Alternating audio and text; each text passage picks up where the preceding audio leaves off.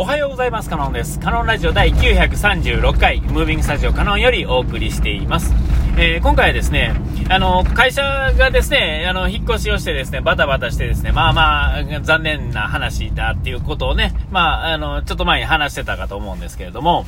あの、その割にはですね、僕の心はですね、あの、いや、嫌なんですよ。あもうなんかいろんな、あの、うちの、まあ会社のなんかこう、人員、人員というかですね、えー、の、なんかこう、嫌なところが出始めてくるっていうんですかね。えー、まあちょいちょい、その、そういうの、そういう感じの引っ越しやったんですよ。あの、中身というよりは、その、えー、なんて言うんですかね。ちょっとうまいこと言えないですけども。で、あのまあ、言うたら前よりもちょっと狭くなるわけですよね。倉庫を、としては。ほんなまあ、狭くなるということはですね、えー、っと、といって扱うもの量、量っていうんですかね、そういうのは規模は変わらないわけですから、まあ、あの、いいことなんか一つもないわけですよ。えー、こういうのはまあ、広ければ広いほどええっていうもんでもないんですけども、広ければ広いほどアホでも大丈夫ってことになってくるんですよ。まあ、その逆に言うとですね、狭くなればなるほどですね、えっ、ー、と、まあ、頭を使わなあかんっていうのはまあ当然ですが、えー、体も使わなあかんわけですよね。前、ええ加減で散らかしてたものが、えー、それでは、あの、もう、その、引き出してきたりなんとかっていうのはできなくなるんで、まあ、パズルじゃないですけれども、うまいことこう、配置してやらなあかんと。ほんなら、もう、日々こう、なんていうんですか、頭使ってなあかんぐらいの感じになってくるわけですよね。まあ、逆に言うたら、ちょっとでも広くなれば、えー、でね、使い勝手が一緒で広くなれ、なるならば、えっと、まあ、言うたら、なんていうんですかね、こう、何も考えなくても、ね、重ねなあかんものを重ねなくていいってだけでも随分楽になるわけですよ。その作業としてはね。あの、作業、うん、作業も楽やし。でですよ。えー、で、まあ、そういうのもあるんですが、まあ、結局それだけのことなんだろうと僕は思ってたんですけども、えっ、ー、と、なぜかあの、前の事務所よりも、えー、僕的にはですね、今の事務所の方が、えっ、と、なんていうんですかね、パッと見はですね、ちょっと狭くなってですね、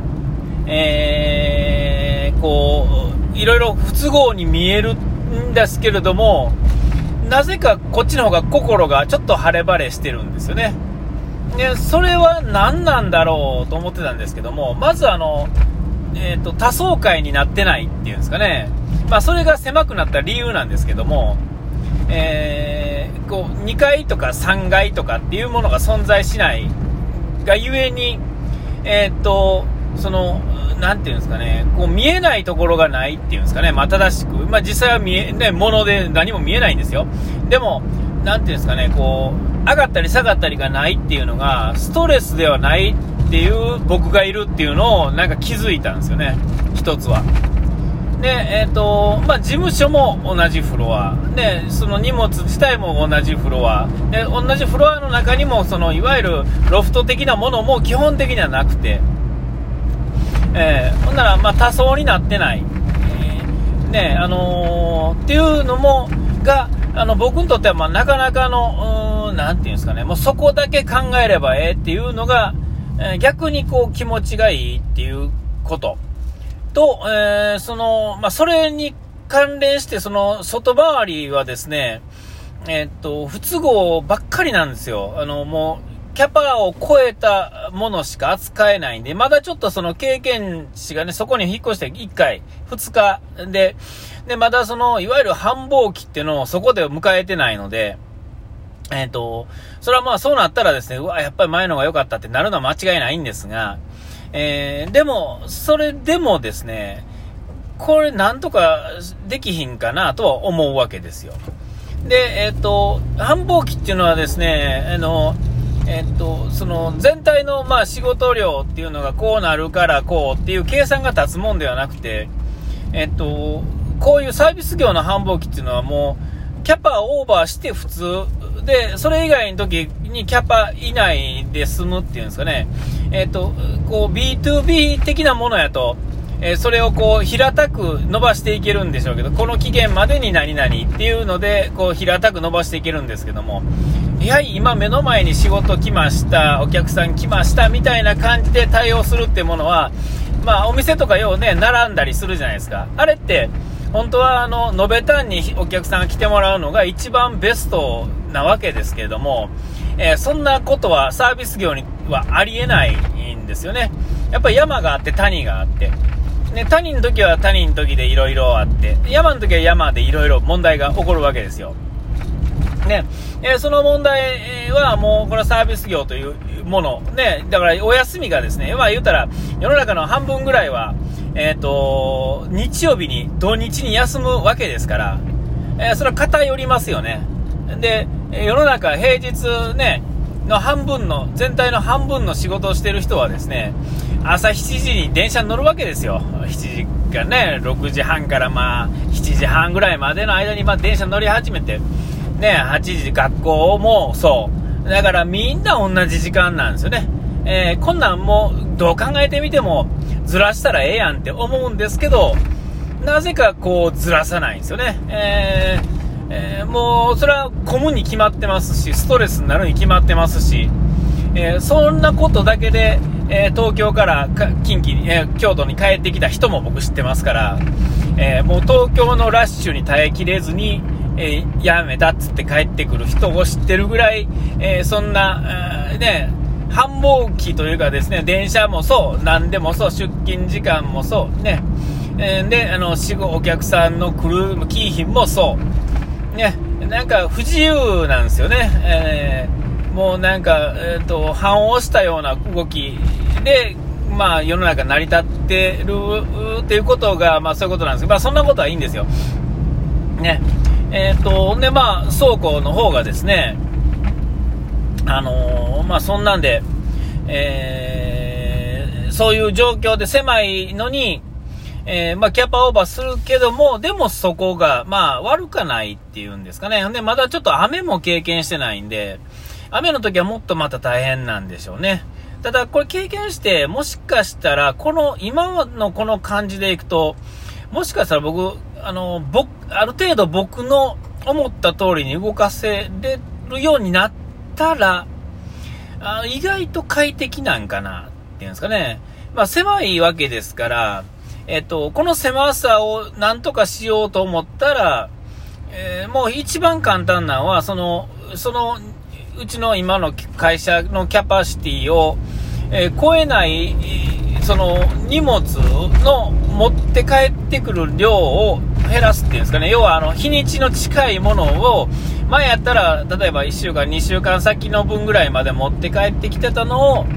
1週間分にしてみたりとか、まあ、5日分とかにして限定してしまったら、えっ、と、そこのね、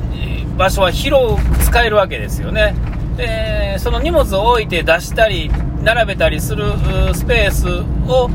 できるだけ確保しとかないとあかんわけですからほんなまあそこで問題が起こってくるねそただただただ問題だけでそれで解決うちの会社のスペースってことだけで言うとそれで解決できるんですが、えっと、今度はその出てきた荷物ですね本来向こうのねあの取りに行く先のそこにのキャパも当然あるんででもそのキャパを超えて出してきはるわけですよね。えそれなんで出してくるかっていうと、出したい出したくないじゃなくて、え売れてしまうとしょうがなく出てくるわけですよ。えー、ししょうがないですよね。えー、だからその辺のバランスをね、どうやって取るかっていう、今ね、ちょっとその、その元請けさんっていうかですね、そことこう、昨日でもね、来てなんかどうやこうやって喋ってましたけども、どうなるんだろうねみたいなね、なるんだろうねじゃないんですけど、えー僕からしたらですね、っていろいろ思うとこあるんですけど、まあ、僕が盾ついたところで、えっ、ー、と、僕が人を動かすわけじゃないので、僕はまあ言うたら、えー、こう、なんていうんですかね、下、下支えする立ち位置で、僕は指導する、指導っていうかね、こう考える立ち位置ではないので、いろいろ思うんですが、まあ、その辺はあれですよ。と言って、僕がうまいこといくであろうと思うやり方をやると思ったら、みんな頑張らなあかんくて、多分やる気出えへんと思うんですよね。えー、これ難しいとこで。えー、っと、それはもうできないのは分かってるんですよ。えー、あの頑張らなあかんからね。えー、まあ、なかなか、この、なんていうんですかね、えっと、今までやってきた、来なかったことをやるってね、まあ僕らの年齢も僕50近いですけど、ね、僕らの年齢になってくるとですね、さらにできないんですよね。で、立ち位置もですね、それ自分らよりも上の年齢がいないってことは、まあなんていうかな、横兵になっていくんですね、人ってね。えー、ほんだらもう厄介なんですよ。ほんだらもう、これまあ僕から言わしたらですね、えっ、と、その下にいろいろいるわけじゃない、こう小さい会社の場合はですね、結局実務から段取り、何から全部基本的にはできなあかん、あの、やらなあかんわけで。ほんなら、なんかもうこんな年でなんとかでとか、俺はモテへんとかなんとかとかでブツブツ言ったところで、この会社に言う以上仕方ないわけですよね。えー、それはもう大きな会社行かはったらええわけですよ。でもその大きな会社に入れないからそこにいるわけですから、まあ入れへんっていうか、まあチャレンジもせえへんのでしょうけど。ねほんなまあそこはまあ諦めて頑張るしかないわけでね。やればいいんですが、まあそれできないと。でもやらない。ね、誰かにしわ寄せ行くとか、えー、最後はもう誰かに頼らなあかん。別のね、臨時的な何かに頼らなあかんとか。